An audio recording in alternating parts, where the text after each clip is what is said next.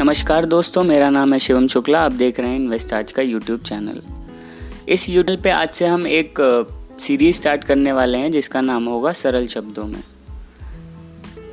इसमें हम कुछ नहीं, एक टॉपिक उठाएँगे और उसको आपको बहुत ही सरल शब्दों में समझाने की कोशिश करेंगे।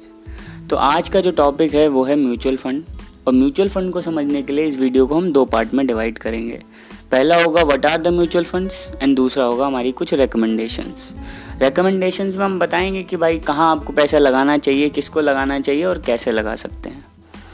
तो हम वीडियो के पहले पार्ट की तरफ़ बढ़ते हैं, जिसमें हम बताने वाले हैं कि म्यूचुअल फंड्स होते क्या हैं। साहब म्यूचुअल फंड कुछ नहीं है, बस एक तरीका है इन्वेस्टमेंट करने का उन लोगों के लिए जिनको कोई नॉलेज ही नहीं है। किसी बारे में कोई समझ नहीं है कि कहाँ इन्वेस्ट करें। उन लोगों के लिए म्यूचुअल फंड एक तरीका है इन्वेस्टमेंट करने का।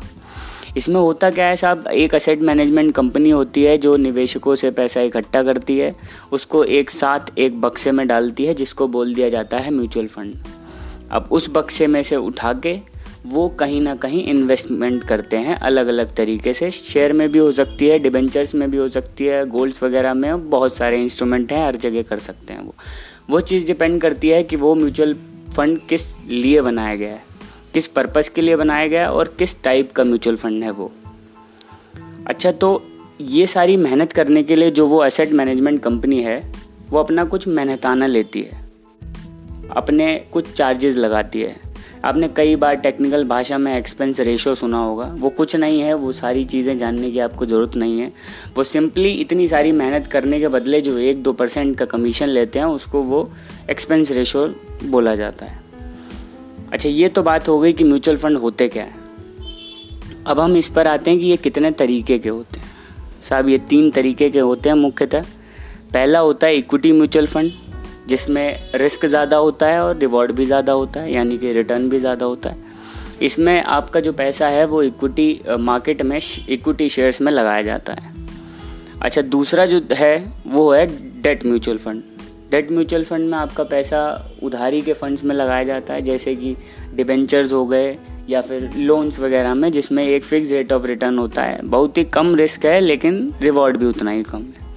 अच्छा तीसरा तरीका है हाइब्रिड म्यूचुअल फंड अच्छा हाइब्रिड म्यूचुअल फंड क्या है? हाइब्रिड म्यूचुअल फंड दोनों का एक कॉम्बिनेशन है। एक ऐसा कॉम्बिनेशन क्रिएट किया जाता है जिससे कि रिस्क को मैनेज किया जा सके।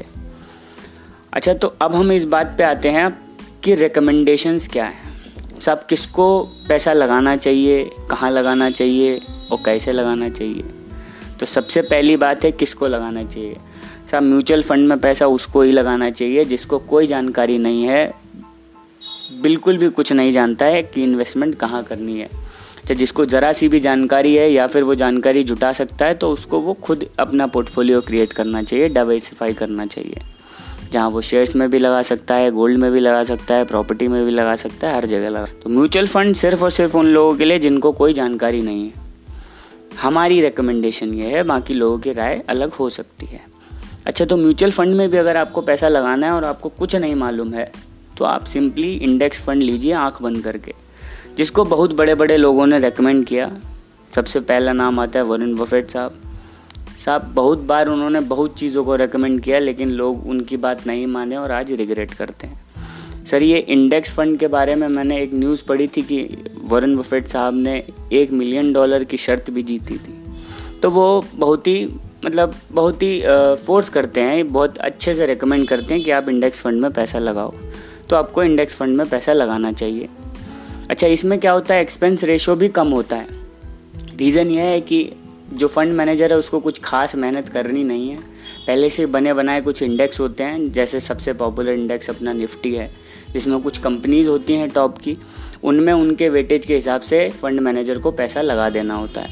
कोई खास मेहनत नहीं है, इसीलिए एक्सपेंस रेशो कम होता है। एक्सपेंस रेशो फिर से वही चीज़ आ गई। इसका मतलब वो खर्चा जो एसेट मैनेजमेंट कंपनी आपसे ये सारी मेहनत करने के लिए लेती है। अच्छा ये कम होता है क्योंकि यहाँ पे मेहनत कम होती है।